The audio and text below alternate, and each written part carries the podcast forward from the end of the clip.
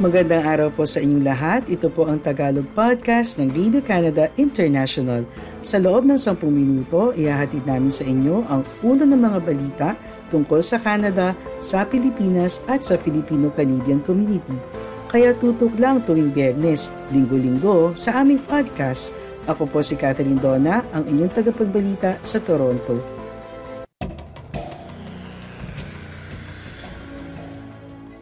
Ang ulo ng mga balita na dapat nyo tutukan, Canada, inilahad ang plano na papasukin ng 500,000 na imigrante bawat taon pagsapit ng 2025. British Columbia, ilulunsad ang bagong payment model para sa mga family doctors sa taong 2023. Toronto Pearson International Airport, naglunsad ng virtual booking system para mabawasan ng wait times.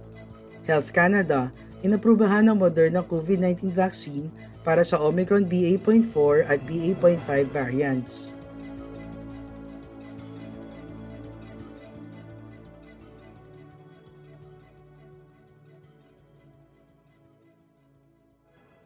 Ang federal na gobyerno ay nagpaplano ng malaking pagtaas sa bilang ng mga imigrante na pumapasok sa Canada ang kanilang layunin ay papasukin ng 500,000 na imigrante sa Canada bawat taon pagsapit ng 2025. Inilahad ni Immigration Minister John Fraser ang mga bagong target noong Martes at sinabi na ang aksyon na ito ay kinakailangan para tiyakin ang pag-unlad ng ekonomiya ng Canada.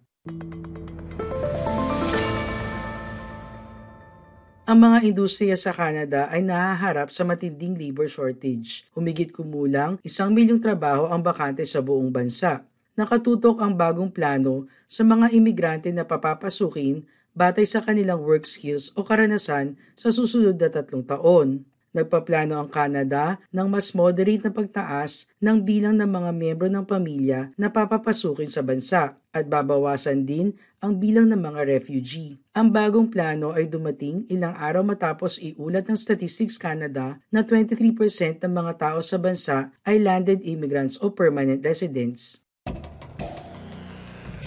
Para sa iba pang balita, bisitahin ang aming website ici.radio-canada.ca.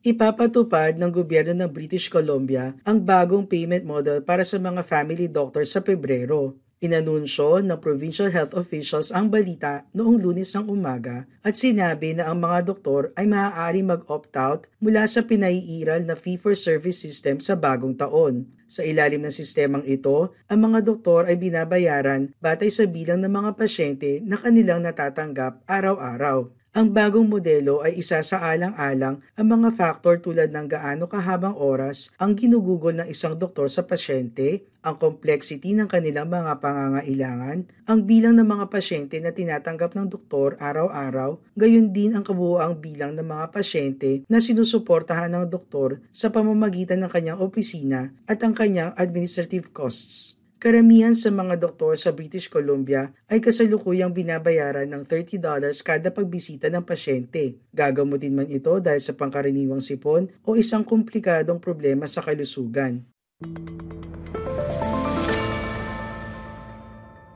Noong Setyembre, inamin ni Health Minister Adrian Dix na ang British Columbia ay nakakaranas na ng healthcare crisis mula pa noong magsimula ang COVID-19 na pandemya. Ang bilang ng mga tao na walang family doctor sa probinsya ay lumaki mula 340,000 noong 2003 sa 908,000 noong 2017 at inaasahan na magiging mas mataas ngayong taon.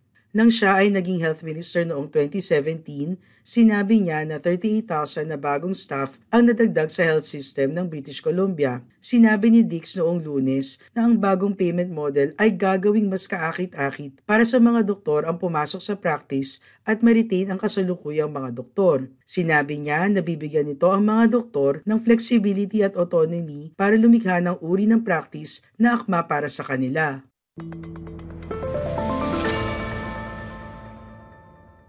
Ang mga family physician ay makakatanggap ng mahalagang pagtaas ng sahod sa ilalim ng bagong compensation model. Sinabi ng gobyerno ng British Columbia na ang full-time family doctor ay babayaran ng 385,000 kada taon, tumaas mula sa kasalukuyang 250,000 sa ilalim ng tatlong taon na Physician Master Agreement na naabot kasama ang Doctors of BC noong isang linggo.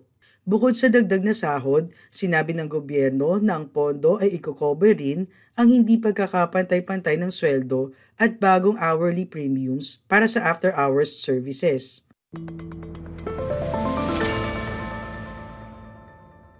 Pinuri ni Dr. Ramnik Dosanjh, presidente ng Doctors of BC, ang bagong kasunduan noong lunes. Tinawag niya ito na pinakamahusay sa Canada at isang seismic shift para sa mas magandang British Columbia. Ang bagong master agreement na dinevelop sa pagitan ng Doctors of BC, ang probinsya at BC Family Doctors ay kailangan pang pagtibayin ng mga doktor. Noong Nobyembre 2021, isang ulat na inilathala sa Canadian Family Physician Journal ang nadiskubre na mas pinipili ng up-and-coming family doctors ang hospital-based na trabaho at specialized practice kaysa sa family medicine, partly dahil sila ay natatakot tungkol sa kahihinatnan ng fee-for-service model ng British Columbia. Ang Tagalog podcast ng Radio Canada International ay available din sa Spotify, TuneIn, Apple Podcasts, Amazon Music at Google Podcasts.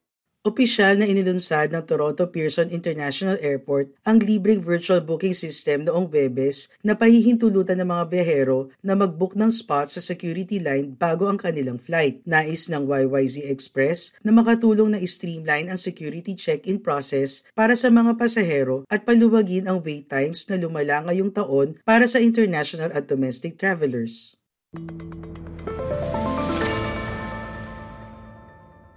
Sinabi ni Deborah Flint, Presidente at Chief Executive Officer ng Greater Toronto Airports Authority, na ang bagong sistema ay tutulungan ng mga biyahero na kumilos seamlessly sa loob ng airport. Ang aksyon ay sumunod sa magulong delays sa pinakamalaking paliparan ng Canada na nag-peak noong tag-init sa gitna ng labor shortages na dulot ng pandemya. Sa gitna ng mga reklamo ng mahabang pila, kanseladong flights at nawawalang bagahe, ang Pearson ay pinangalanan na pinakapangit ng airport sa buong mundo dahil sa delays ng flight tracking service na FlightAware.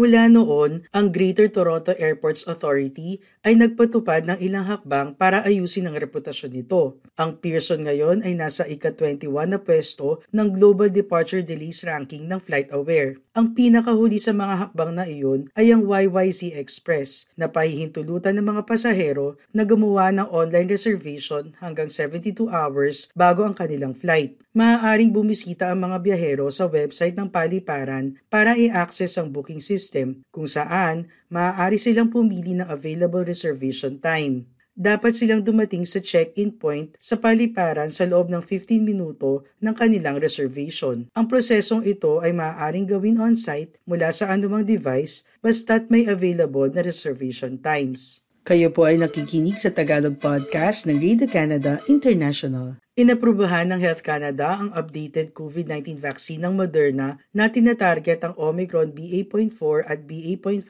subvariants sa mga adult. Sinabi ng regulator noong Webes na nadetermina nito na ang bivalent Moderna Spikevax booster ay ligtas at epektibo. Ayon sa Health Canada, ang side effects ay banayad at katulad ng dating naaprubahan na bersyon ng bakuna. Ang updated na bakuna ay kombinasyon ng dalawang strains na kilala rin bilang bivalent shot. Naglalaman ito ng parehong orihinal na vaccine formulation at proteksyon laban sa Omicron subvariants BA.4 at BA.5. Inirerekomenda ng mga doktor na maging up-to-date ang Canadians sa kanilang COVID-19 na mga bakuna upang maprotektahan laban sa seryosong pagkakasakit at komplikasyon ng impeksyon. Noong Setyembre, inaprubahan ng Health Canada ang naonang bersyon ng COVID-19 vaccine ng Moderna na tinatarget ang Omicron BA.1 subvariant. Inirerekomenda ng National Advisory Committee on Immunization na ang updated na bakuna ay ialok sa mga adult na inirerekomendang maturukan ng fall booster dose. Maraming salamat po sa iyong pakikinig sa Tagalog Podcast ng Radio Canada International. Lagi po kayong makinig tuwing Bernes para makabalita tungkol sa ating mga kababayan dito sa Canada. Hanggang sa susunod na linggo, ako po si Catherine Donna ng Radio Canada International.